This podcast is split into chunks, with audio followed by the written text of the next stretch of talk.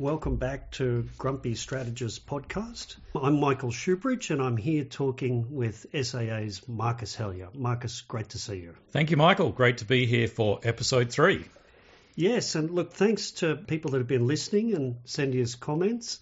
Uh, we'll be very open to questions and ideas for future podcasts, so get in touch with us on the Strategic Analysis Australia website. Hmm. So, yes, we've gotten some great feedback. So, thank you to everybody out there who's listening. It's not just my mum. So, thank you. And, yeah, send suggestions for, for future podcasts. My mum has promised to listen, but I don't think she has yet. So, today, Marcus, we've got some really interesting topics. I want to talk about some of the analysis you've done about Australian industry, not just defence industry and its contribution that it can and should make to our defence. You did a very interesting analysis around what's the wrong way to approach uncrewed systems on Triton, the Triton program. That's got some real lessons for how Australian industry contributes. But this all gets much more real when you look at a war that's happening right now. So I thought we could start with the Ukrainian military's attack on the Russian port of Sevastopol and just what what seems to have happened and what insights. Because to me, the Russian Navy has suffered some catastrophic loss there, but it hasn't been from a Ukrainian Navy. Mm. Well, yes, exactly. The attack there, well, the war in Ukraine, of course, highlights that these aren't just theoretical, esoteric debates. These are things we're talking about here have very real world implications, and so we should take them very seriously. So, yes, in the last couple of days, the Ukrainians launched a strike on the port of Sevastopol. It, again, details aren't clear, but some of the reports seem to indicate it was a combination of sea drones, which didn't get through, but combined with long range strike aircraft launching European long range strike missiles that essentially destroyed two Russian vessels in a dry dock, including a Kilo class submarine. Mm, so, what it looks to me like is the Ukrainians have done a classic cost imposition strategy. They've lost some cheap uncrewed surface vessels and they've fired some cruise missiles but they may even have destroyed a Russian Kilo class submarine and a large complex landing ship. So that's not a bad return, even if you're just an accountant. Well, it's a very good return. One uh, article I was reading referred to the Ukrainian Navy as a navy without any ships. And so, even though they don't have any ships, they are imposing huge cost on the, the Russians, in particular the Russian Navy, and they are denying the Russians the use of the Black Sea. That's very relevant to us because going back to the Defence Strategic Review that we talked about in episode one, the strategy there is a denial strategy. We're not seeking to dominate our approaches, but essentially deny them to a potential adversary. And the Ukrainians are showing us in the real world how to carry out a denial strategy, even when you can't match your adversary in conventional capabilities such as ships and submarines. So I think there's a lot there for us to look at. You can conduct that denial strategy with a whole range of assets that are not traditional ships and submarines. Yes, was back to the sinking of the Moskva, done probably with a combination of drones and missiles, and this time it's a it's a slightly more complicated combination of you know, missiles fired by aircraft uh, with surface drones involved. But before then, a sustained Ukrainian effort to destroy and degrade Russian air defense around the port. So it really is a very sophisticated approach, but using some of the low cost things. Mm-hmm. I mean, it's a kind of combined arms strategy. So, you know, we heard a lot about combined arms when the army was pushing to get uh, Land 400, the infantry fighting vehicle, saying combined arms was essential. But here we're seeing a different kind of combined arms strategy at work. Now, the thing I sort of, when I look at what the Ukrainians are doing, I think it's very relevant to us because, you know, last week we spoke about our shipbuilding strategy, which is not going very well. And I, I don't want to say we will also be a navy without any ships or submarines. But even the most optimistic future says it's going to be a long time before we get any significant boost to our own naval capabilities. So we need to be looking at all of the other ways we can develop uh, capability quickly, and I think that means thinking outside the box, ways you can sink ships, ways that you can defeat submarines, whether it's sinking them or simply making them ineffective. We need to be pursuing lots of different approaches. So plan A may still be, you know, ships and nuclear submarines, that's fine, but we need to be pursuing all of these plan Bs, not as things sitting on the shelf, but as actual things we are putting into service. Yes, yes. So no matter how many ships the future Royal Australian Navy has, it's not going to be enough to cover the huge expanse of ocean around Australia. Even that bit that the Strategic Review says is so important from mm-hmm. the Malaccas round the South Pacific. So some of this Ukrainian approach, aircraft, um, missiles, drones, would complement whatever fleet the Navy has. And then talking about these, the, the Ukrainian use of drones makes me think about the Triton. You know, it is an unmanned aerial system that the Australian Defence Organisation actually has, which means it's a pretty lonely beast.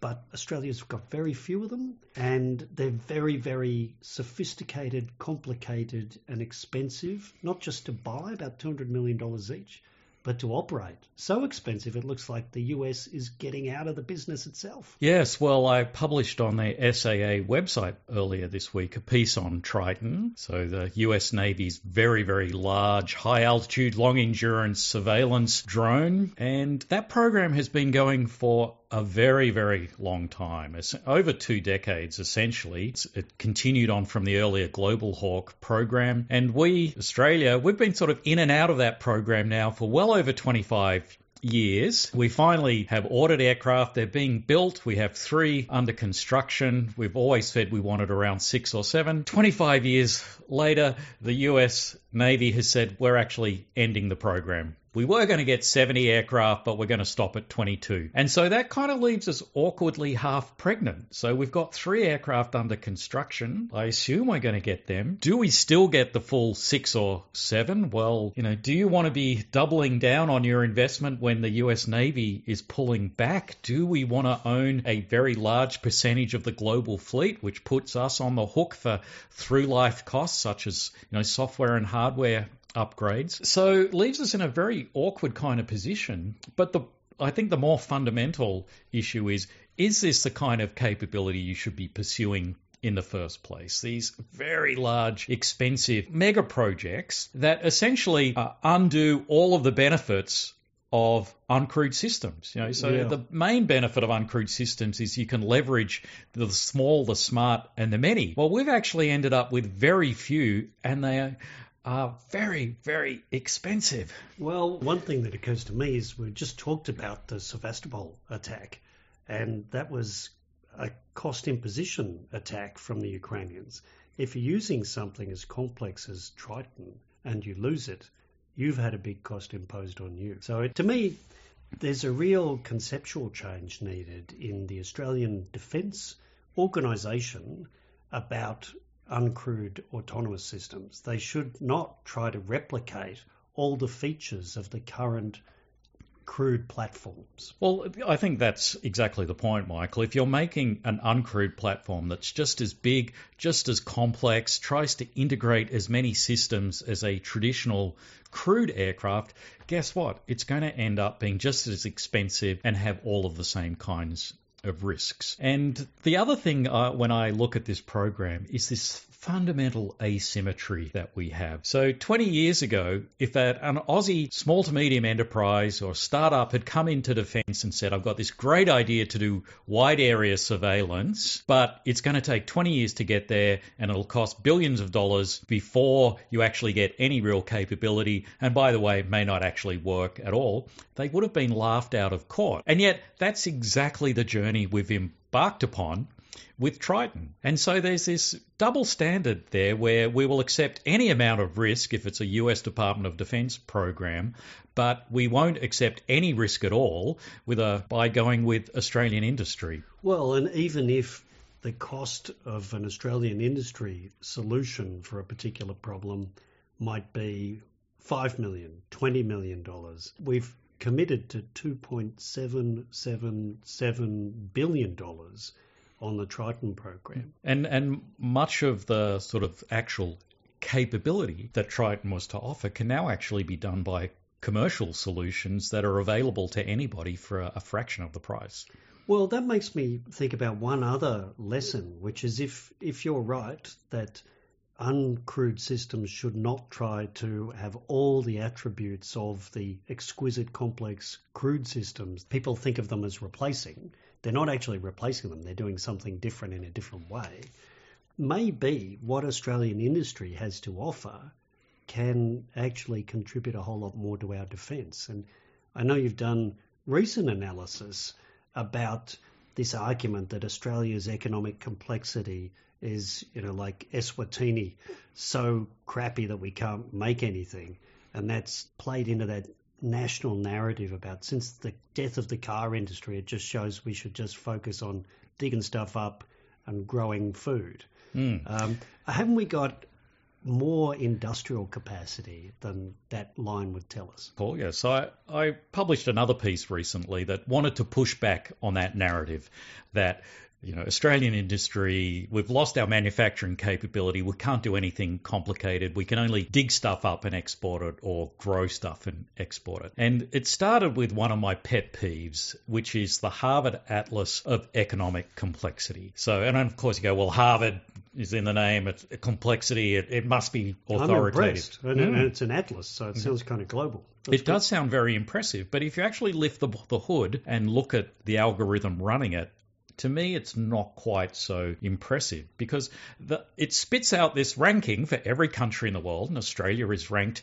93rd. So we're between Uganda and Pakistan, Ooh. and 30 spots behind Eswatini, as you say, the country formerly known as Swaziland, which sounds a little odd. So when you actually look at the algorithm, it really just looks at exports, which are an output. It doesn't look at the inputs that go into generating those outputs. Right, right. So if you dig coal up and you sell it, it doesn't matter whether you dig it up with some spades and a whole lot of cheap hired help or whether you use the most exquisite mining technology on the planet. And it turns out Australian mining companies, when they're working in places like the Pilbara, do use some of the most impressive technology on the planet. And Australian companies make and supply a lot of that. I think that's the core of your argument. That is indeed the core of the argument because the Atlas ranks particular exports according to how many countries can do it. And it assumes the more countries that can do it, the less complex it must be and the easier it must be. And coal, wool, iron ore rank very low. But that completely glosses over, as you say, the amount of technology needed to do it in a world leading way the way we do it. So if you look at our mining industry, very high degrees of autonomy and autonomous systems there. If you look at our agriculture sector, Australian farmers are all over using UAVs for a whole fact, number of I, I find purposes. That, I find that impressive and depressing at the same time. You know, we talk about recruitment and retention problems with our military. Well, if you want to use drones, get your hands on drone technology. You'd be better going into farming in Australia than the military at the moment. Well, that, that kind of needs to change. Yes, I mean, is it the case that the average Australian farmer is more drone literate than the Australian Defence Force? I, I don't know, but what I do know is that a lot of the things that defence forces globally need and are actively looking for are things that Australian industry can already do because they're supplying them to the agriculture sector, to the mining sector. And so if we open the aperture and don't automatically assume we need to go to the US Department of Defense or a global prime, there are lots of things that Australian industry can do already. And we're seeing that again, to go back to the Ukraine, there's been a lot of stories recently in the media about smart Australian companies supplying world leading capabilities into Ukraine right now. Ooh, like the alleged use of Australian cardboard drones to conduct attacks inside Russia. Whether that's true or not, no one's laughing about the idea of cardboard drones anymore because it can bring you a very they can bring you some very ugly surprises. Yeah, so it's not just those traditional capabilities like the Bushmaster protected mobility vehicle that got a lot of publicity when we exported them, but drone technologies and counter drone technology. And so Australian uh, defence industry is actually ahead of the curve here in many areas, but also companies that have not traditionally been in the defence sector have shown that they can transition into the defence sector. And the classic case there is Civmec. So, a large uh, construction company that was in the oil and gas and resource sector building Big mines platforms. you know, and yeah. and various offshore platforms were able to move into the shipbuilding sector and they're building the Arafura class offshore patrol vessels. So there is a lot of capability in uh, Australian industry, Mm. you know, so don't believe the hype about lack of uh, capability in Australian industry. Yes, one thing though that stops some of these good things happening, stops SMEs working in the mining sector bringing dual use technology across to defence is the barriers to entry into doing business with defence. And those barriers seem to me to be getting higher, not lower.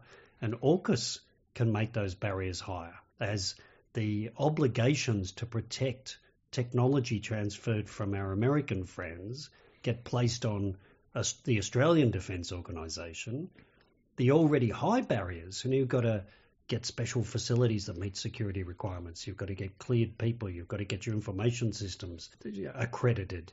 Uh, and then you've got to work with a big prime. All of that, if you just looked at the economics of it, they're all barriers to entry that mean if I'm doing business with the mining or ag sector, it's just too hard to, to bring my capability to, to defence.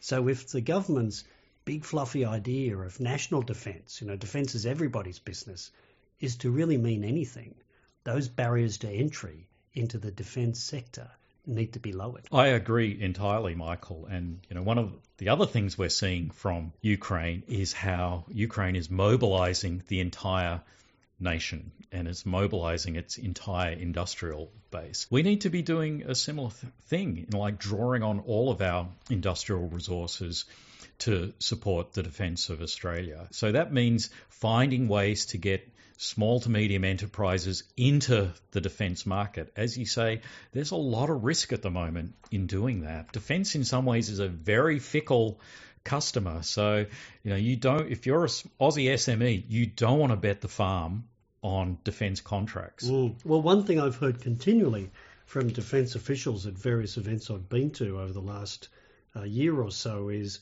look, if you want to do business with us, it's very exciting, there's quite a bit of money, but you have to very, be very patient and very long term, and you really need to work through the big primes. And if you're an Australian small or even medium business, that is just that they're all red red lights saying do not enter here. So uh, amongst the changes needs to be a change to this multi-layered set of obstacles between what Australian business can do really well and they demonstrate in these other sectors and how defence engages. And really we see it with things like the Royal Commission into veteran suicides. That takes political leadership. The magic doesn't happen bottom up from the bureaucracy. I think there's a whole interesting set of things to say about defence acquisition and industry policy, but it's probably for another podcast. Well, I think we are expecting some uh, new policy out of the department and out of the government in, in the realm of defence industry. So, this, I think, will be a recurring topic in our podcasts for the rest of the year. Yeah, well, thank you, Marcus. Uh, connecting Sevastopol, the big Triton UAV program, and what the mining industry and ag sector in Australia are capable of, I think that's worth doing. Thanks, Marcus. Thank you, Michael.